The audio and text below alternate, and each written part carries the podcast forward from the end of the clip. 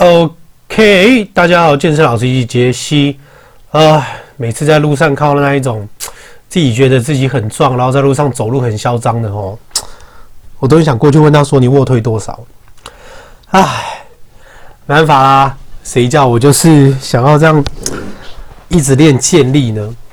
那个就是 Real Tact，呃，诶，那叫什么？Real Tactics 是不是？Real World Tactics，就里面的那个 Tony。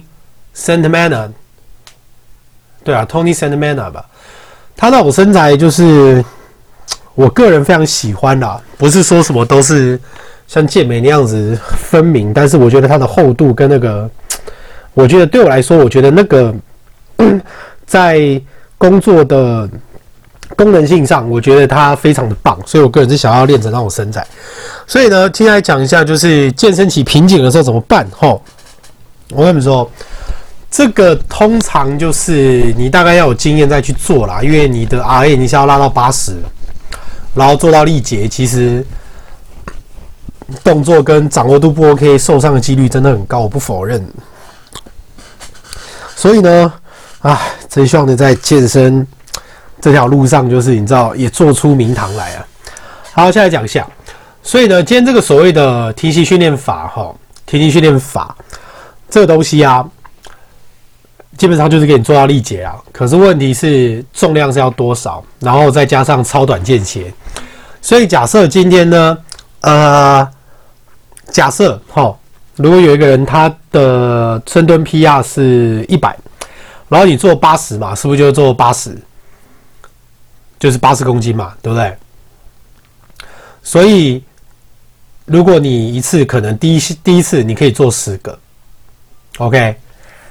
然后呢，你做十个，你大概就觉得力竭，但是你就是立刻休息二十秒，然后二十秒之后，你再赶快进行下一组。但是下一组你可能只能做四到六个，然后再休息二十秒，然后再做到完全力竭，你可能做两到三个。所以呢，这个东西基本上就是中高负荷、超短间歇，然后每组训练到力竭，它很好理解。那最主要的说，因为休息时间更短啊。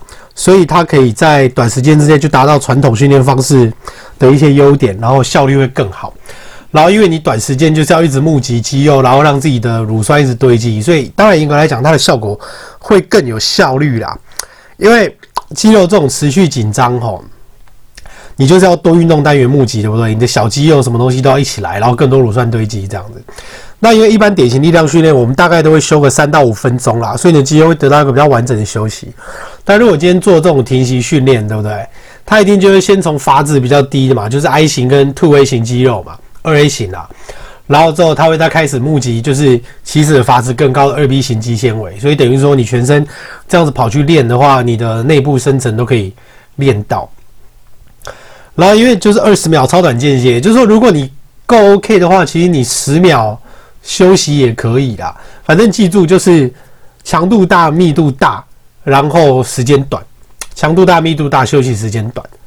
OK，但是因为这个东西你刚开始，我怕你动作掌握不好，所以先从机械式开始做就好了。那其实可以这样试试看哦。假设啦，哦，第一个卧推啦，我说的是用机械。好，你先用八十的 ERM 去做，然后大概你可以先热身，大概三乘十啦。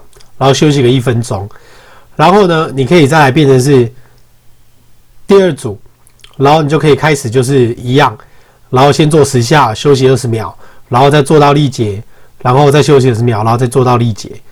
但是因为它的强度比较大，所以你还是要去排说什么时候是恢复期，什么时候是就是听息训练这样子。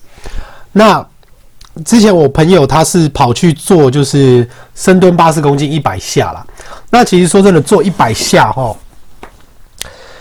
如果他都有做到力竭的话，那当然其实多少一定会有耐力的加强啦。那像我之前就是我老师是跟我说，你再来就是呃卧推的，嗯，就是 PR 的一半，PR 的一半。就是大概七十公斤或八十公斤，然后就是做一百下。那我是觉得这个东西，我有空也要再去重新进行了。OK，所以呢，停息训练法今天就要记住，强度大、密度大，然后休息时间短。OK，然后到做到力竭，所以是非常好理解的一个方式。所以我个人是建议说，可能啦，我会这样子做，就是一个礼拜如果练三次的话，我可能只会选一个部位，然后来做停息，一个部位，然后下礼拜的话另一个部位，就是呃胸、背跟腿，就是深蹲、卧推、硬举，因为你一次三个动作一起在一个礼拜，我觉得这样子太累了。你还是要顾到你身体的恢复，但是因为之前就是还有就是无装，就是不用腰带跟有用腰带的训练周数，有时候也会分开啦。因为有人是怕说，如果你太用腰带，会不会什么就核心会变弱，或是干嘛？那虽然说用腰带它可以帮助你，就是核心在推的时候，让你的身体可以更容易起来啦。但如果你真的会担心这个问题的话，你也是可以分成无腰带跟有腰带日。